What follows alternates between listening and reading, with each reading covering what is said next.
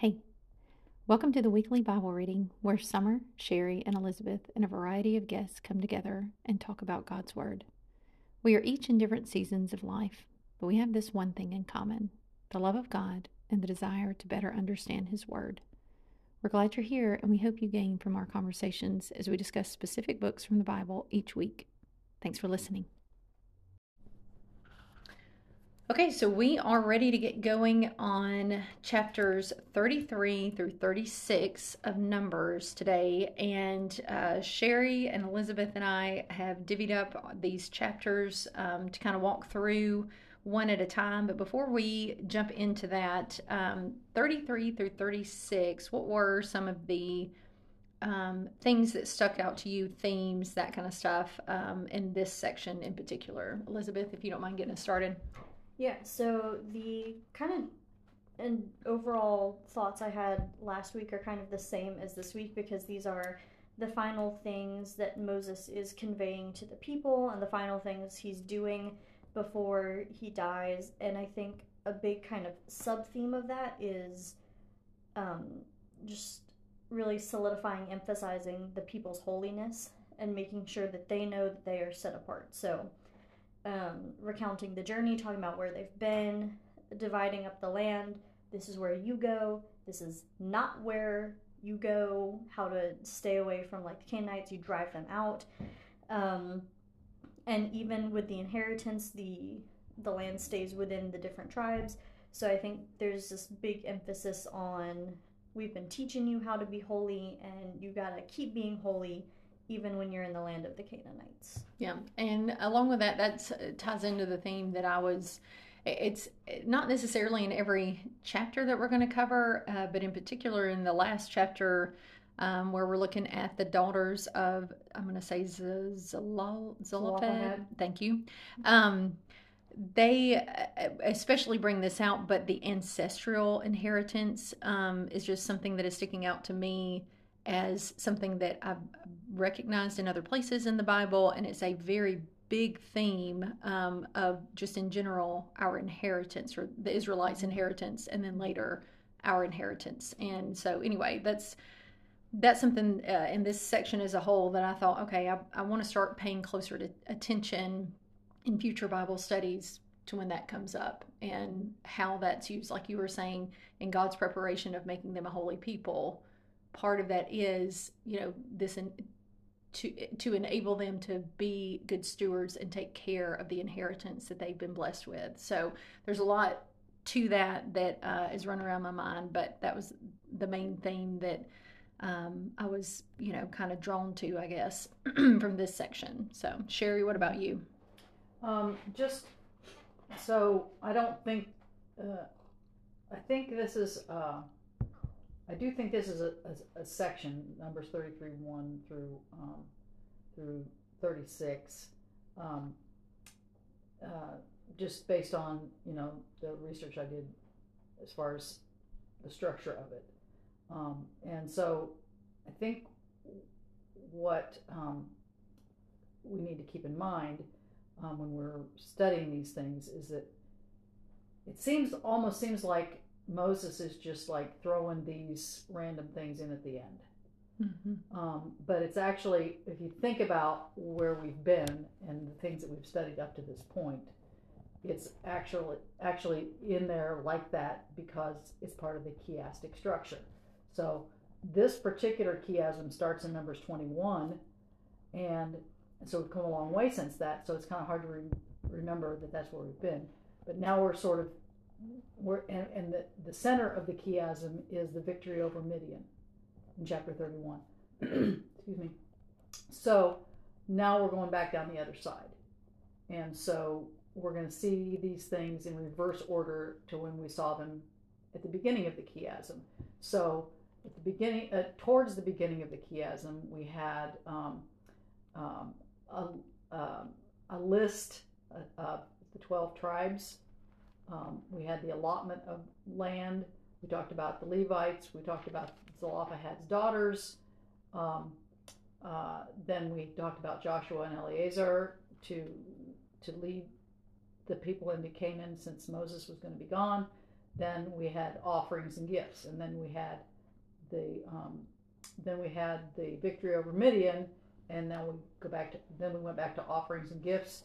Uh, the Transjord tr- Transjordanic tribes um, uh, talked about with reference to how Moses presents it to Joshua and Eleazar. So we have Joshua and Eleazar again, and then we have another list, which is what I'm going to be talking about in chapter 33, a list of um, uh, the journey, the stages of the journey, and then we'll talk about the um, uh, 12 tribes again, the Levitical cities, the allotment of land again, Zelophehad's daughters again, um, and then, then the dividing up of the land, um, larger tribes getting larger lands, and then it goes, it spills over into Deuteronomy.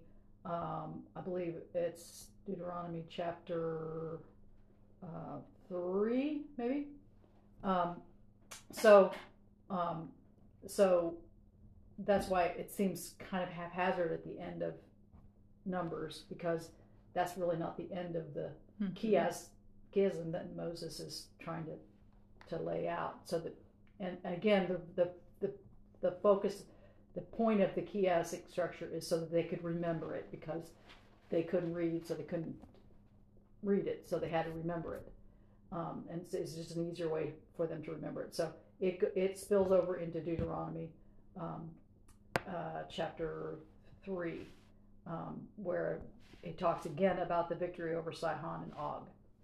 Um, and then and then we'll go into another, you know, another structural thing in the book of Deuteronomy. But um, just summarizing, that's that's kind of why this is structured the way it is. Okay.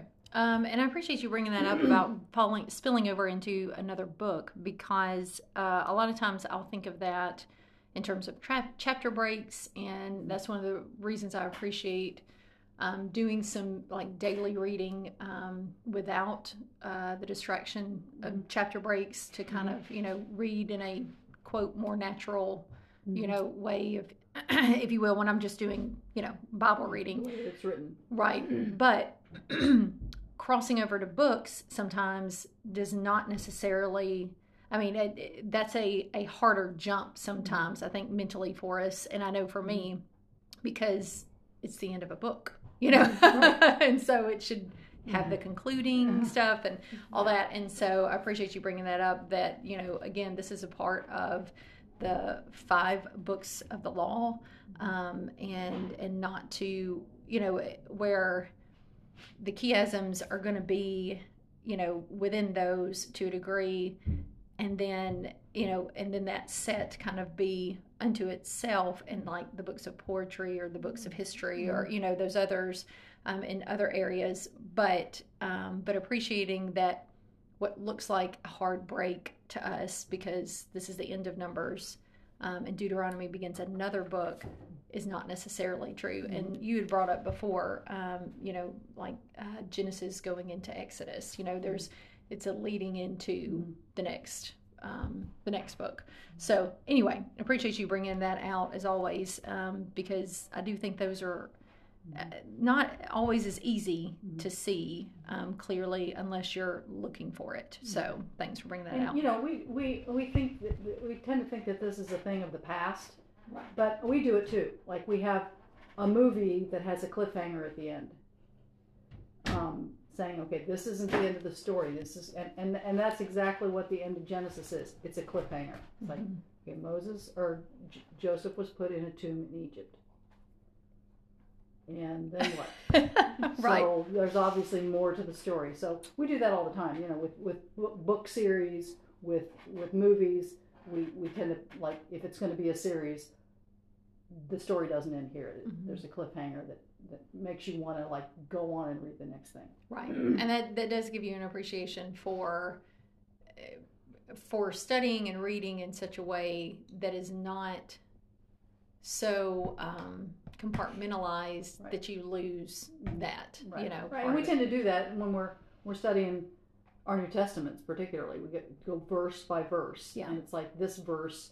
It, it, it, it, it is not is not separate from the rest of the letter. Right. This is just a sentence in the letter. So Mhm. you know, and, and we tend to do that because we tend to want to really be, look into it deeply and say, what does this verse mean? Mhm. Well, it doesn't really mean anything unless you put it in the context of the rest of the, the the absolutely. message. So, All right, so we're going to get go ahead and dive into uh, chapter 33. And uh, Sherry, why don't you go ahead and get us started there?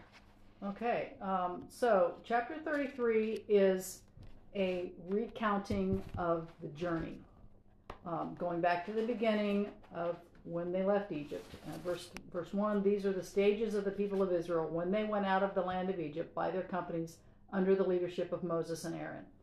And then it goes on to, you know, uh, uh, he goes on to recount all the places that they stopped.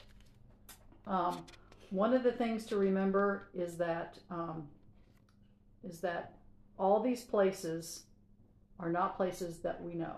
Like some of them are.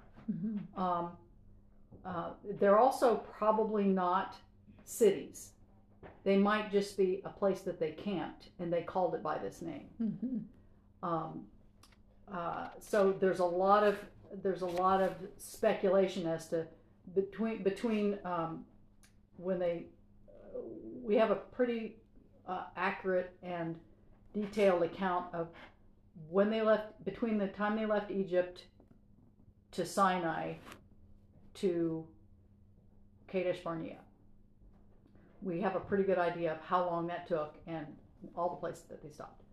Um, but from Kadesh Barnea till we come back to Kadesh Barnea, we have no idea where they went. Mm-hmm.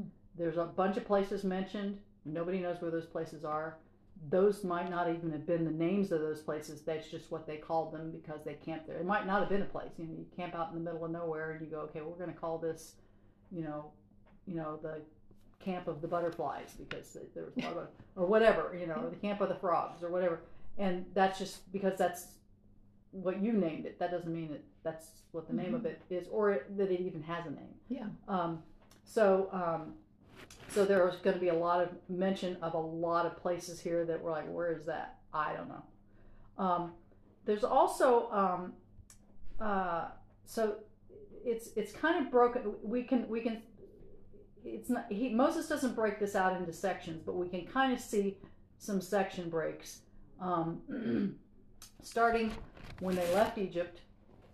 Um, they set out from Ramses in the first month on the 15th day of the month the first uh, of the first month okay so on the day after the passover the people of israel went out triumphantly in the sight of all the egyptians and so that's pretty significant um, so they went out triumphantly from egypt um, god passing judgment on their gods which is what it says in uh, verse 4 um, uh, and then and then he and then he goes on to say where they went and we can pre- if you look at a map you can trace that like basically down the eastern side of the gulf of suez until they got to sinai. And um, um, it, numbers recounts a lot of the things that happened on that on that journey um, um, uh, you have um, um, the quail and the manna and water issues, and then the then the incident at Kadesh Barnea where the spies were sent out, and that's kind of there's a break there. Now, um, no, I, I looked at I looked at this and I I read um, Brother Waldron's um, accounting of it, and I think this explains it pretty well. So it doesn't say um, in this list, it doesn't say where it doesn't mention Kadesh Barnea. Mm-hmm. It mentions a place called Rithma. Um, so that is, according to Brother Waldron, he said this is a difficult section. and um, if he says it's difficult, then it's um, so, um, but he calls it, so it says they set out from Rephidim in verse 15 and camped in the wilderness of Sinai. So there's a that's like a marker there. We know where that is, and we know how long it took them to get there. And they set out from Sinai and camped at Kibroth Hattaavah. And where's that? I don't know. Um, and then it says they sent out they set out from from there and camped at Rithma. Um, in verse uh, 18, it says they camped at Rithma. Um, and they set out from Rithma, and then it names a bunch of different other places.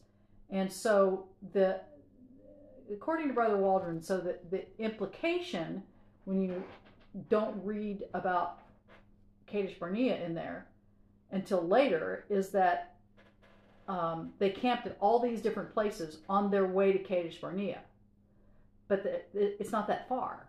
Mm-hmm. It says it's an it's an eleven days journey. Now, uh, uh, this is something he also mentioned. So, eleven days journey doesn't mean it took them eleven days to get there. It's a it's a distance marker, not a time marker. So, if I say it's a um, when, when we lived in Nebraska and we drive down here, I would say it's a 14 hour drive. That doesn't mean it took me 14 hours to get here. It right. might have taken two days. Yeah. Because I stopped. Mm-hmm. And so, same here, it would have been an 11 days journey if you just walked for mm-hmm. 11 days. But, but they took longer than that. So there's that. Mm-hmm. Um, he says that there's like 19 places between Mount Sinai and the first mention of Kadesh Barnea. Mm-hmm. And he's like, there's no way that they stopped at 19 places mm-hmm. on, on an 11 day journey. But what um, what he does think is that when it mentions Rithma, that that is either at or near Kadesh Barnea. Hmm. So he's not calling the place Kadesh Barnea. In that instance, he's calling it Rithma, which is either near Kadesh Barnea or it is right there and it's just called by a different name. Mm-hmm. Um, because then that would explain all the other places until it mentions Kadesh Barnea again. And so the idea is then that um, um, I just wrote this. Um, uh, uh, Brother Waldron said Rithma is almost certainly either the same place as Kadesh or very near it. Um, I wrote that it is apparent that they were traveling around in circles in a very small area between Kadesh Barnea and Sinai in the wilderness of Paran for about 38 years. So we have this condensed um, time for 38 years where we don't know where they went. They just were in the wilderness uh, uh, between in the wilderness of Paran, which is between Sinai and Kadesh Barnea. And we know they didn't go very far east because Edom is there. And we have the account of when they tried to go through Edom, and that was later. Mm-hmm. It, that was like almost at the end of the 40 years. Um, and that's where they had to go around in order to get on the east side of the Jordan River. And it's it, it Edom's territory starts at the at the south end of the Dead Sea and goes down um, south um, almost well almost to Ezion Geber, which is another place that's mentioned that's on the tip of the Gulf of Aqaba. So they wouldn't have gone oh on that side. So they would have stayed in that area between Sinai and Kadesh Barnea for almost the whole time. We just mm-hmm. we don't know where where it was, but but Moses does write in here all the places that they that they camped, and he apparently kept a, a log of those things. And so then um, they end up. So they started it at the beginning of this section. They started at Kadesh Barnea, and then they were told they had to wander for thirty for forty years, and then we find them back at Kadesh Barnea. Mm-hmm um, because that is where that is near Mount Hor, which is where uh, where uh, well, Kadesh is where Miriam dies, and Mount Hor is where Aaron dies, and they're fairly close together, and they're fairly geographically close together. Um, and so that's how it's kind of laid out here with all these different names of all these different places. Um, but if if you think of Rithma as being Kadesh Barnea, then you can kind of get a little bit better it makes a little more sense. Mm-hmm. Um, uh, so and if you think of it as like, okay, they went, they were at Kadesh Barnea to, to begin with, and then they came back around there. Why? Because they were wandering around in the wilderness, and um, and and Kadesh Barnea and and um, Mount Hor are right sort of on the edge of Edom as Right. well. So we know they didn't go any farther east. They they probably stayed on, farther on the west. Um, at the end of the chapter, um, um, there is an admonition for them to drive out the Canaanites. Um, uh, and it, it ends at, at, at Nebo. Well, it ends at on the plains of Moab by the, by Jordan at Jericho. So basically that area, plains of Moab. Uh, now Mount Nebo is there, and because that's where Moses was obviously when he wrote this. So it's like it doesn't go farther than that because he doesn't go farther than that. Um, so then at the end, then he, um, uh, then there's and the Lord spoke to Moses in the plains of Moab. So that's a break, um, and then um, basically God is reiterating, okay, here's what I want you to do. I want you to drive out all the inhabitants. Um, I think verses 55 and 56 are a prophetic warning. It's a warning that God will do to them what he had planned to do to the inhabitants of the land if they do not drive them out. And it's also a prophecy that that's probably what's going to happen. Mhm. And, and, and we know that because that's what happened. Yeah. Um, they failed to drive them out and they became barbs in their eyes and thorns in their side and trouble in the land. And God did do to them like he thought to do to the Canaanites because because they didn't drive them out, which is what they were supposed to do. Right. So um, that's kind of how the how this chapter ends, and then um, it moves on to chapter 34 and talks about boundaries. Okay. All right. So, Elizabeth, was there anything in addition to that that you wanted to pull out from 33 before we walked into 34? Yeah, I, I really appreciated how you kind of walked through all the places and the important places because I was reading through there and there were a lot that I didn't remember and I was very lost. Yeah. Um, but I did like the part that I did grasp very well was that last chunk. And I think it's especially important that Moses is reminding them um, number one, you need to get all these people out. And number two, when and if you don't, if and when you don't, God's going to punish you for that. And I feel like that's really important just being a few chapters on the heels of uh, their idolatry with the um, the Moabites and the Midianites bringing in Baal worship. Mhm. It's like you know what's gonna happen if you're with the Canaanites is you've already done it. Um, and I can imagine Moses just as moved as he was remembering that sin um, and things like that, how just absolutely angry it made him. I can imagine how moved he was to make sure, like, hey, don't do this again. Mm-hmm. See, um, I think this fits in really well with like last things that you need to say. Absolutely. Um, so in 34, we're going to go ahead and walk over there and um, go through that chapter. In this, I wanted to do a little bit differently, uh, and I really appreciate uh, Sherry's setup in the previous chapter because um, what I have in mind for 34 is we're going through this. We, we're going through the borders, as Sherry said, of you know their land inheritance.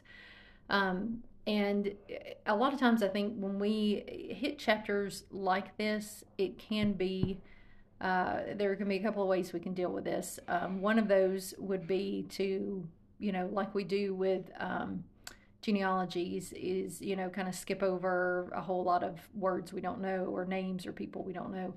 Um, and, and I think the same temptation is there when there are places that we're not familiar with.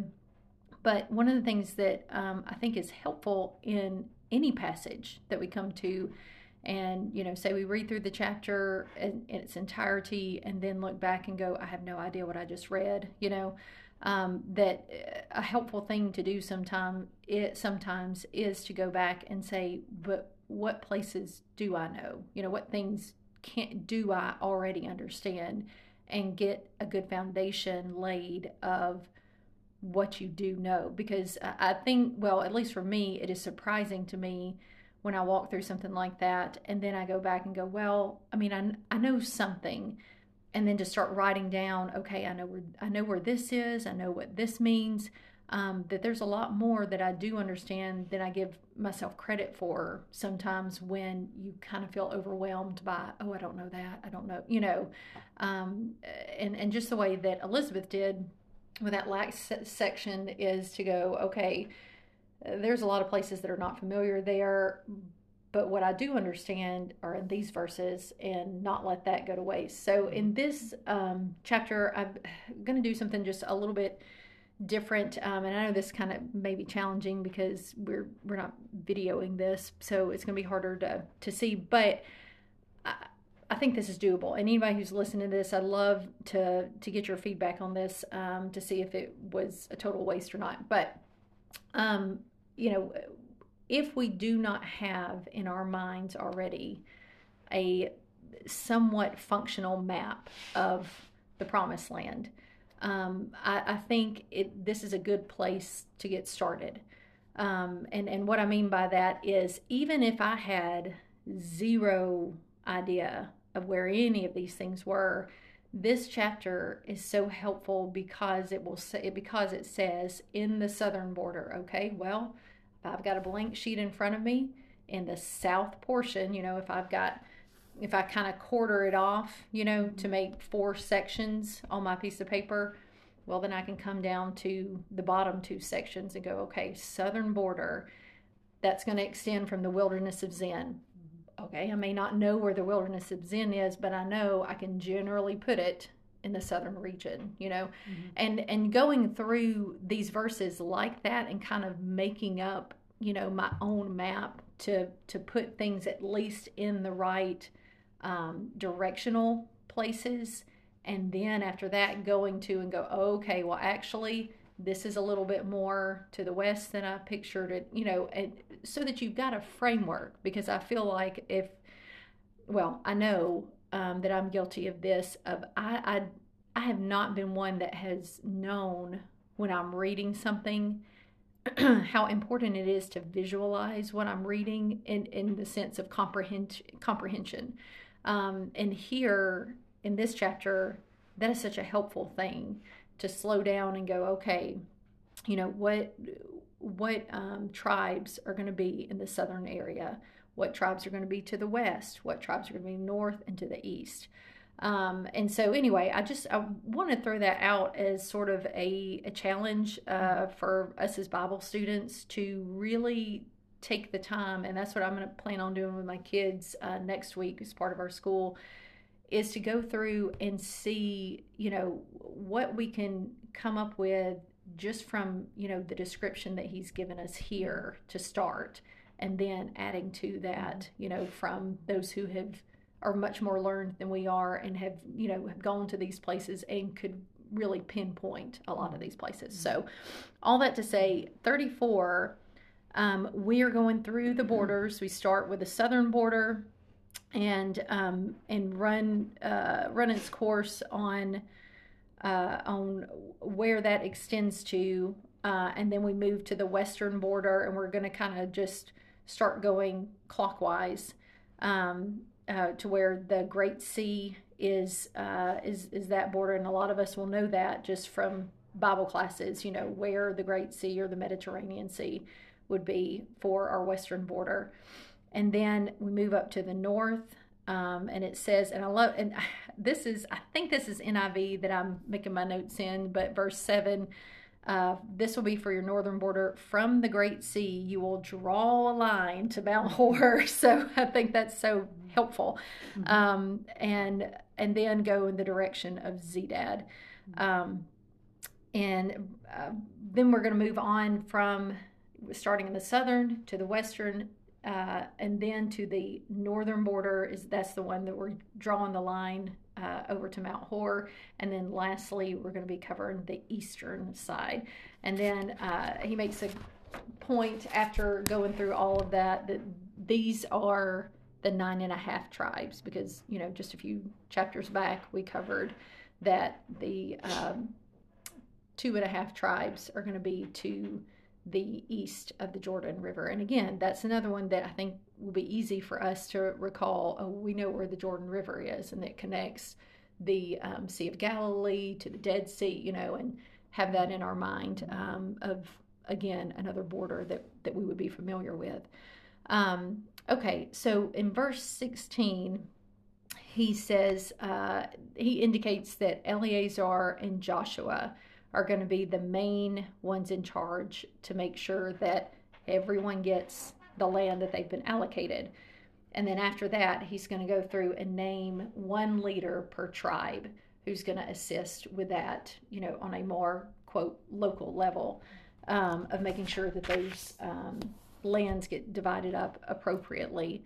Um, and again, just going back to this inheritance ideas, we're going to come back to it uh, in 36, but um, it is impressive to me here where he's going through and he's dividing up each place that uh, at the end of this chapter where the men are divided up that they're going to um, help in making sure everybody gets to the proper places.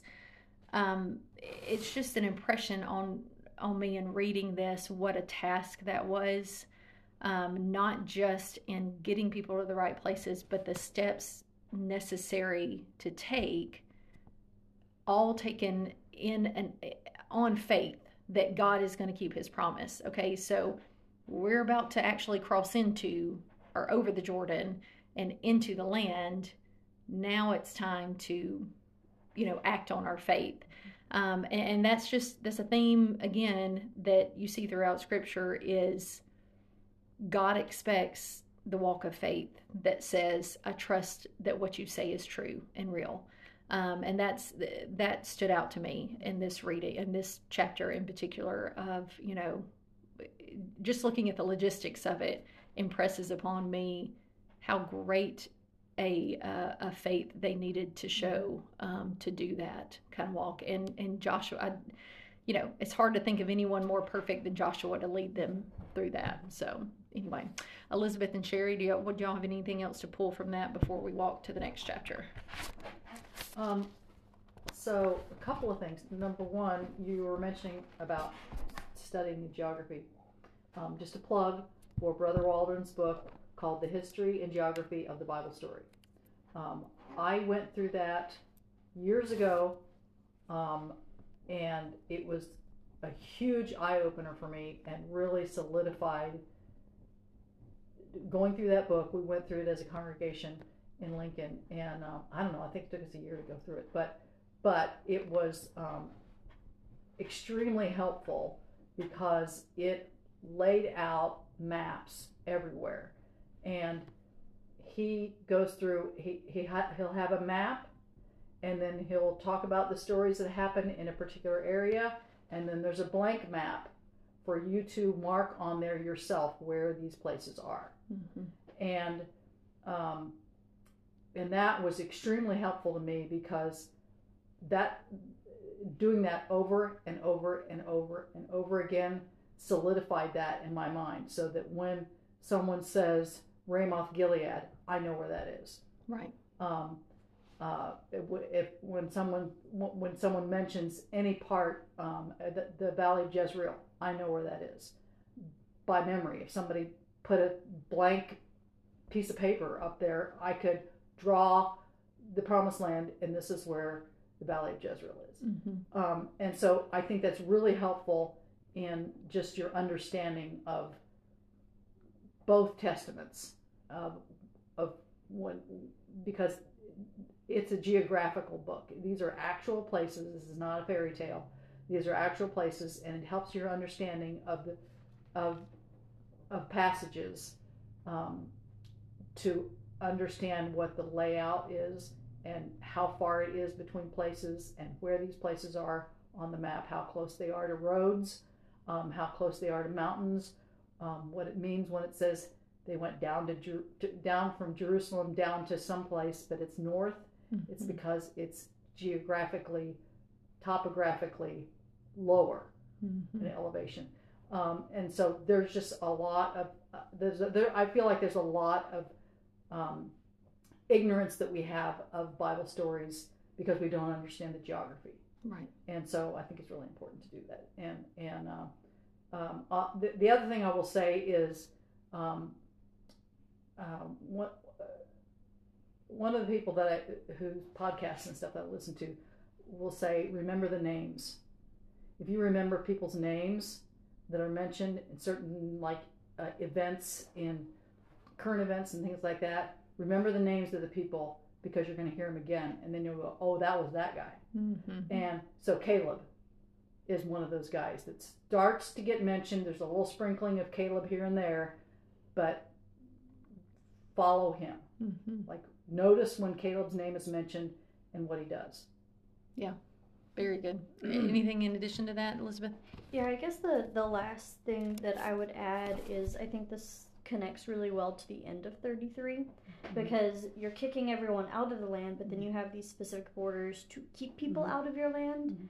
And you don't go out of those borders. So again, I think this kind of emphasizes that holiness of you're set apart in your land, you're not going to go out there, they're not going to come in here.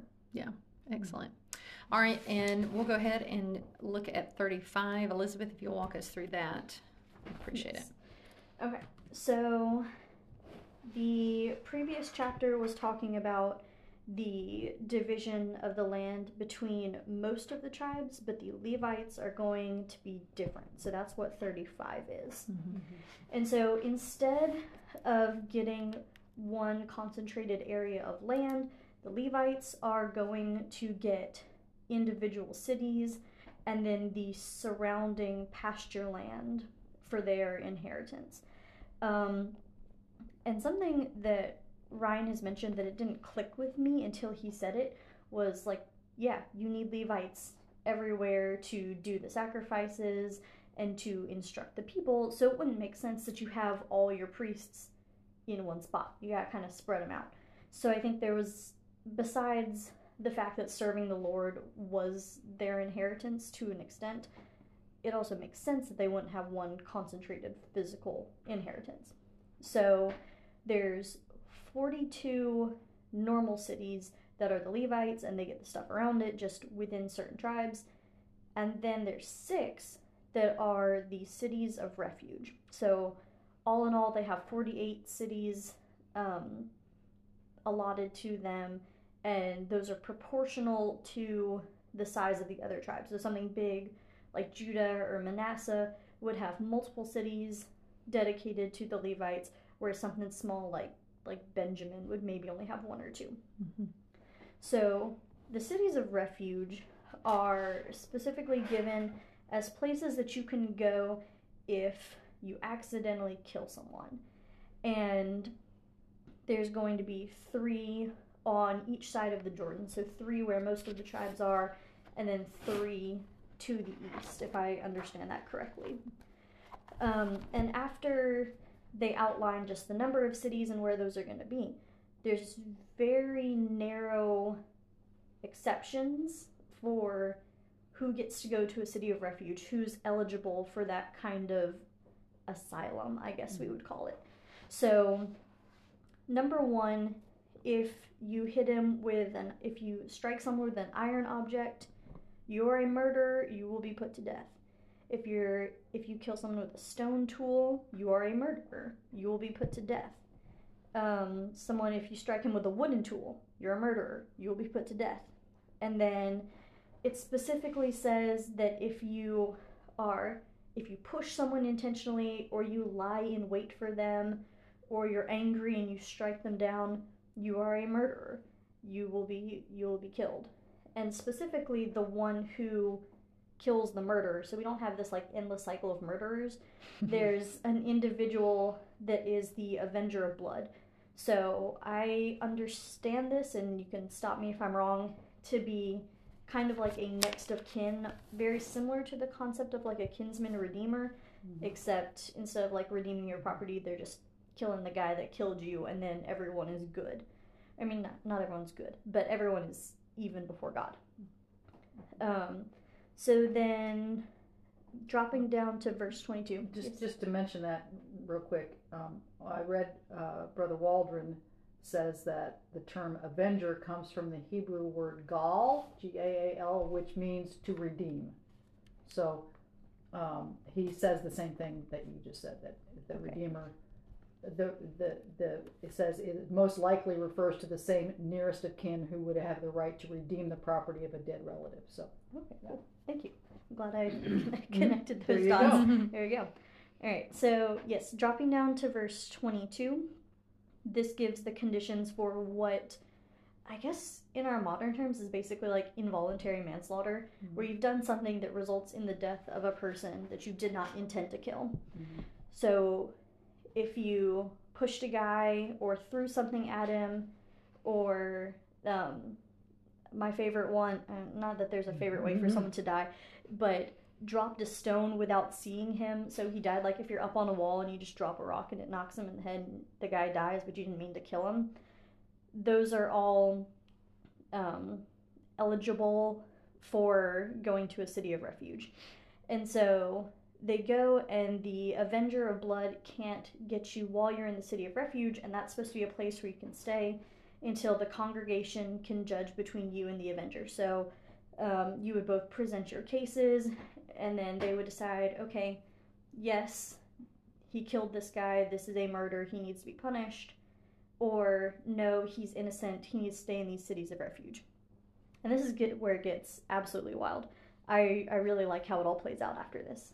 So, the the manslayer, the person who didn't mean to kill the guy, has to stay in the city of refuge until the high priest under which that decision was made until he dies. And then the the manslayer is free to go back to wherever he came from. But if he leaves before the high priest dies, then it is fair game for the Avenger of Blood to find him and kill him because he's not staying in the city of refuge. Um, I, I can't remember if I made this very clear. If they decide that he is a murderer, you don't stay in the city of refuge. They put you to death. I can't remember if I mentioned that. Mhm. Um, and then down at the end, it gives like the conditions of being put to death, where you have to have more than one witness. You can't have one person say, this guy needs to die, which um, I'm not sure. I think this is the first place this principle comes up that you need more than one witness to put someone to death. I don't remember. But you see it pop up again a ton, especially like in the New Testament when they're putting Jesus on trial. They're like hiring people to say bad things about him so that they can get some sort of um, multiple witnesses. Um, there, just at the end here, there's a few more conditions. So, if someone is guilty of murder, you can't pay a ransom for him. It'd be good. He has to pay with his life. Um, if someone is in a city of refuge and he is innocent, you can't pay. He can't just pay a fine and go back. He has to stay there until the death of the high priest. And then the reasons for this is to not pollute the land in which you live. And I think this kind of ties together this whole kind of story of holiness. We got to keep the land holy by not um, shedding unnecessary amounts of blood, which I think reflects God's um, continual respect for life and how people are accountable for the sanctity of life. Whether you meant to end a life or not, someone has to be held accountable for that. And then uh, down in verse 34, it's because the Lord will dwell in the midst of his people. And God cannot dwell with a bunch of murderers. Mhm. So Excellent. Um, so this was I thought I jo- was sort of halfway joking earlier, saying Elizabeth got the spiciest chapter, but uh, really the impression that I'm left with uh, after reading a chapter like that uh, are a couple of things. One, you know, my mind jumps to present day circumstances, and while I know this is not, you know, this is not a um, blueprint necessarily for how all societies, you know, ought to be doing, you know, as far as the penal system and whatever. But uh, it, just it is a shock to my system because because of our current penal system of okay, if someone purposefully murders, the penalty, the the you know, right, you know, I'm putting that in quotes, penalty should be life for life. You know, I mean that, Mhm. you know, if it is intentional, you know, um, and then y- y- the whole thing about you know if it was accidental, them going through that whole community uh, trying you uh, to me it just again it, that speaks to godly wisdom of the people your neighbors the people around you are the ones looking at you and looking at the evidence and going all right i mean has he been holding a grudge for long you know are, are there are there reasons to doubt that this was accidental and really you know knowing what's going on in your community um, and those being the people that you're standing before trial on um, to decide whether or not you can take advantage of that city. And and that's the thing is six cities, six for all of the Israelites. That's not much. And I Mhm. just think you know again of you know just our mm-hmm. you know jail system who they, they're letting out you know by the masses right now Mhm. because we're understaffed and mm-hmm. whatever and there's so many of them but anyway i'm not trying to get off into a mm-hmm. political whatever it's just that did stand out to me in reading this of just how much of a contrast that is to where i live right now you know and just the justice system and, and whatnot um, and it seems you know i think in a lot of people's eyes would look overly simplistic but it also seems like that that was a working thing that seemed to do well. So anyway um, I just thought that was such an interesting read. But Sherry, what else did you have before we hopped on to 36? Um, I, I, thought, you know, Elizabeth covered this, so verse 33 and 34, I think sums it up quite nicely. Blood pollutes the land. The only one who can atone for it is the one who shed the blood. And, um, and then uh, the Lord dwells in the midst of the people. And so there can't be a lot of pollution where God dwells. Yes. Um, that's why we have so many regulations as far as being unclean, even though if you touch a dead body, even though you sort of had to because you, whatever, you know, Mhm. because, you know, your mother died or whatever, um, you're still unclean. Yeah. Uh, it doesn't mean you have to die. It just means that you have to, like, be purified.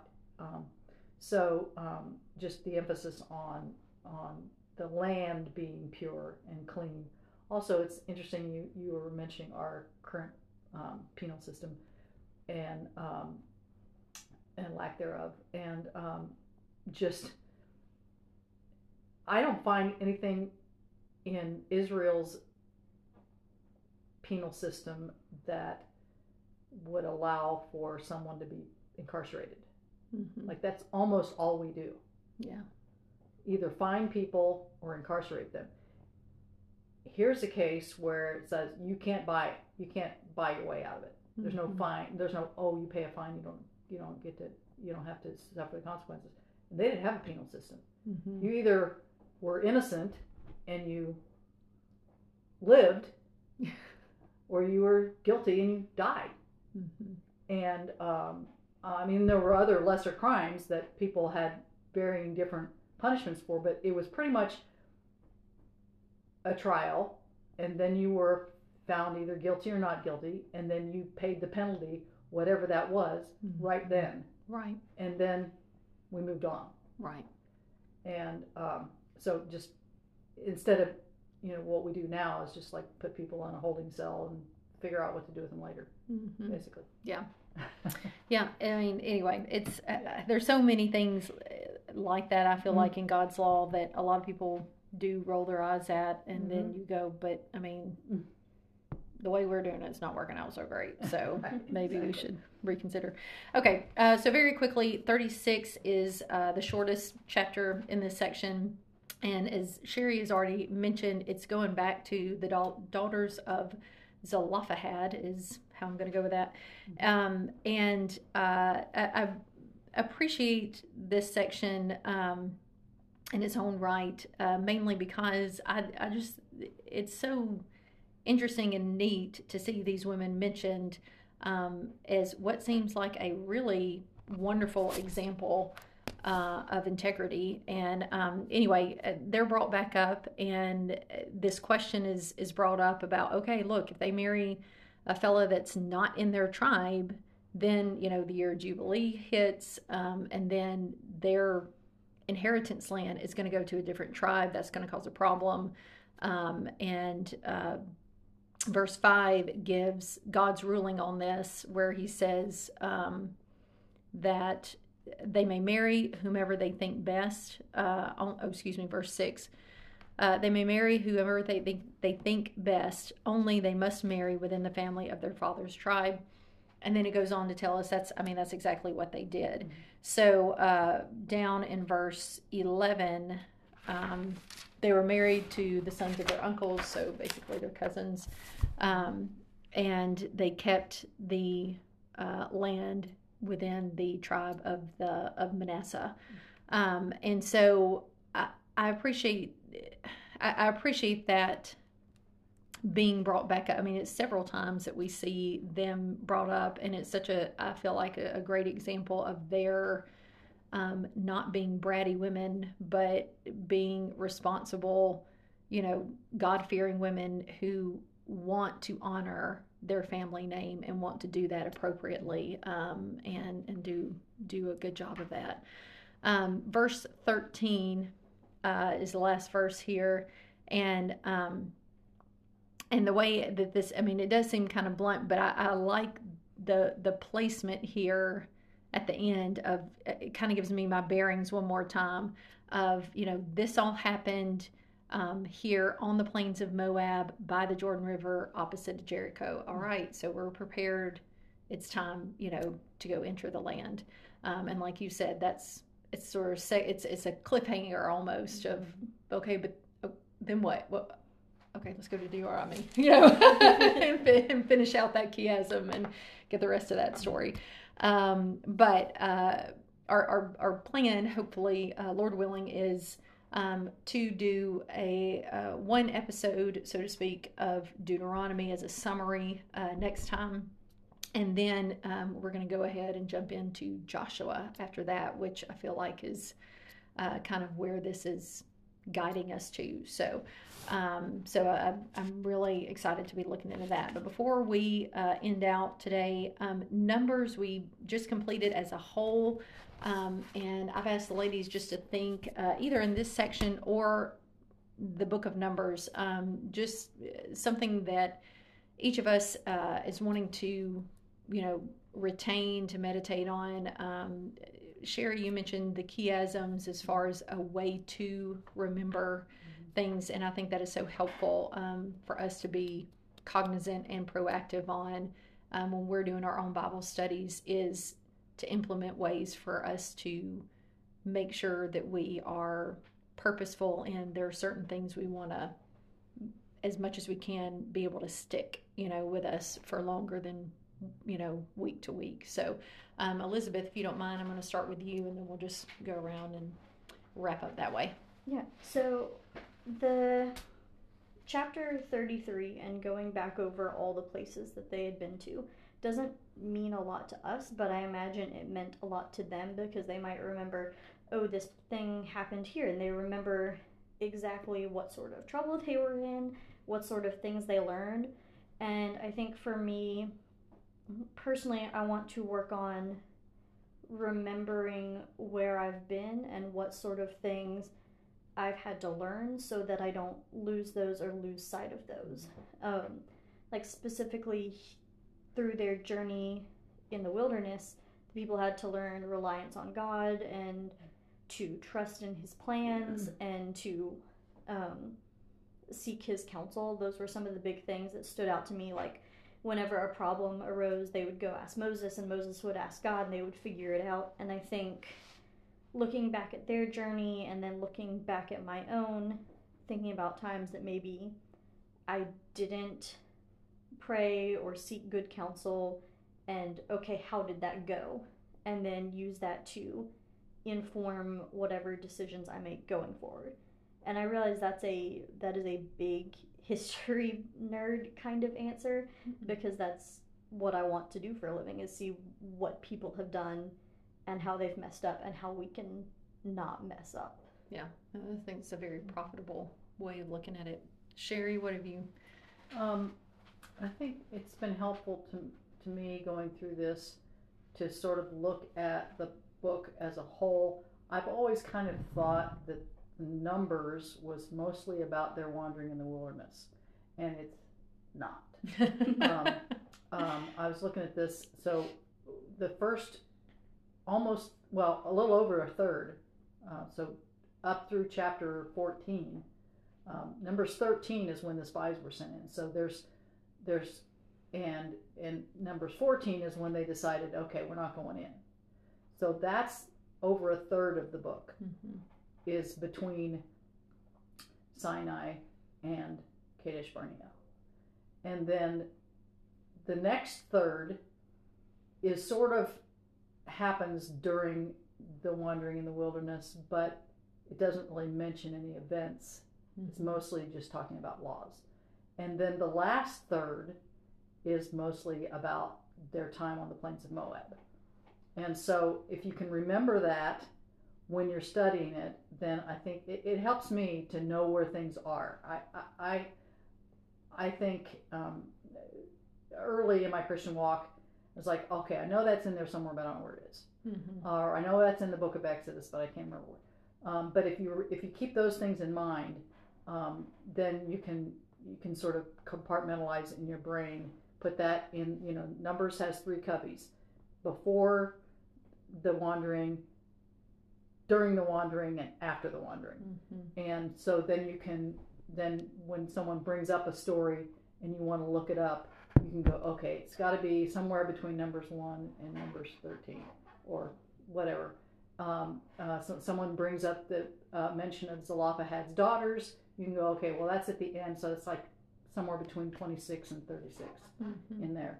Um, and uh, I think in a study of a book like the Book of Numbers, it's really helpful to, to just get a get a sort of a structure and sort of a chronological structure of it, so that you can in your brain go okay, um, and not get bogged down in names of places and things like that, but just like think okay.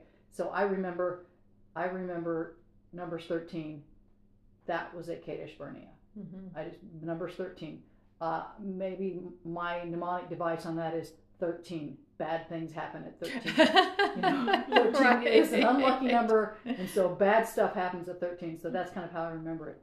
Um, but anyway, anything that you can get in your brain like that, I think helps to study a book like this because um, you can get the bigger picture and kind of not get bogged down in the little details of names and because it's numbers. So there's like what a lot of numbers, and there's a census, and then there's a you know a bunch of places mentioned, and it's like okay, right, your brain all runs together. Yeah, mm-hmm. it all runs together, and it's like what does this even mean? Yeah. Um, but if you can if you can just like get that structure down, then it then it sort of helps me anyway to to yes. know where things are and you know at least feel like okay I know where that is. Right.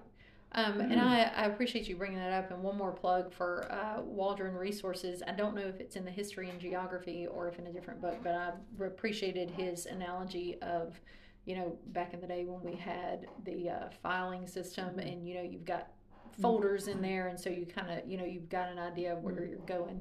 Um, and I do, I think putting that structure to each book in particular helps kind of organize it in a way that your brain can process as opposed mm-hmm. to a lot of random things happening and no order to it. Um, so uh, for me, numbers as a whole um, is has uh, weirdly been about the inheritance thing. You know, like because it's a looking forward to it and a this is so important god has promised mm-hmm. and for me um, you know as far as proactively thinking through that is again noticing throughout scripture when God brings that up, um, and in particular of what what His people ought to be doing to receive that inheritance, um, because it's just all over Scripture, and Numbers is a very strong place where you see that you know there is a holding off until